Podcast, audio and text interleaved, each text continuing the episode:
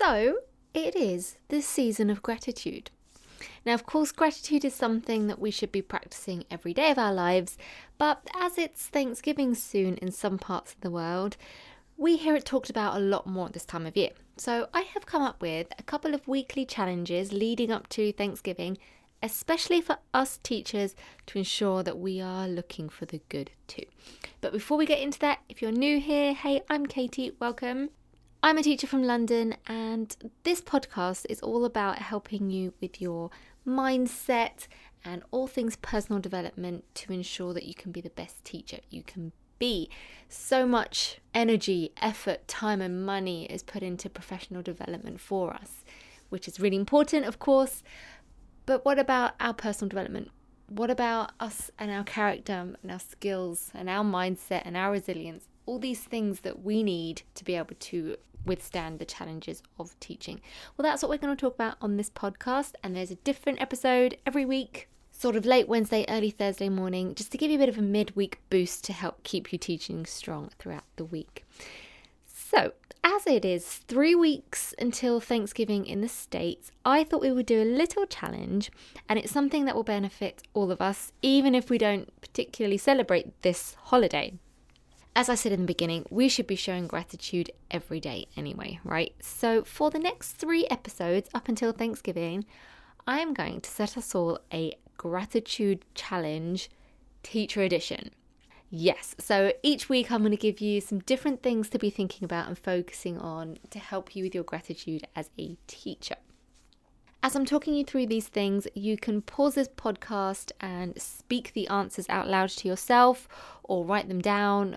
Either way, make sure you're actively listening to this podcast, not passively listening. Okay, the activity becomes a bit redundant if you don't do the challenges. So just listening is not enough. To get the most out of this, you're going to actually have to do it. Okay, so pause the episode and think of the answer and speak it out loud or write it down. Okay, so let's get right into today's challenge.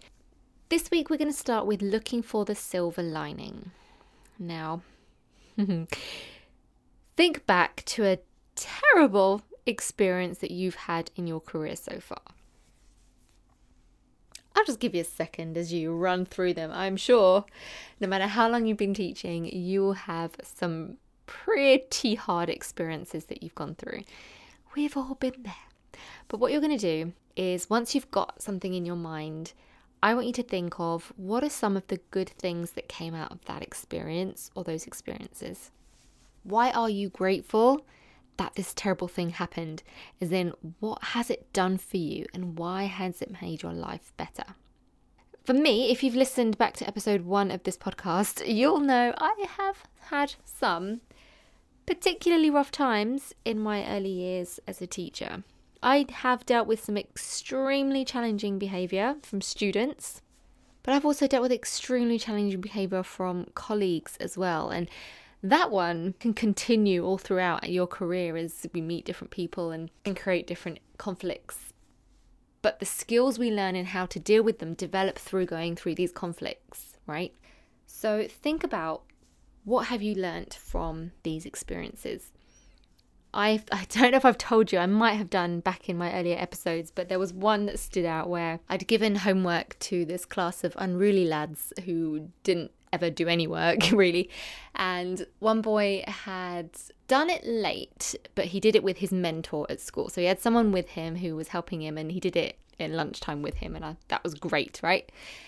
But me, being the numpty that I am, was literally a first year teacher and I said, okay, great, thanks. You did it, that's excellent, but it's still late, so you still have to have the detention. The boy flipped out, went mad, was like, oh my god, but I've done it. What was the point then if you're just still going to give detention anyway? In another circumstance, you might have thought, well, yeah, they should have the detention if they did the homework late. But with the kids I was working with, the fact that he made the effort to do that was brilliant. And really, in that scenario and in that environment with those particular types of kids, it was enough that they did the homework at all, really, because I'm sure there were others, I can't remember now, but I'm sure there were others who didn't.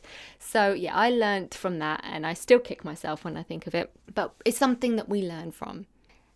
So think about some tough experiences you've had as a teacher. What are the good things that came out of it? What have you learnt from it? What are you grateful for? How has it made your life better? How do you deal with things now compared to how did you deal with them early on in your career or before you made this mistake or before this bad thing happened to you? So I've dealt with horrible bosses, horrible colleagues, tough students, uh, tough lesson observations.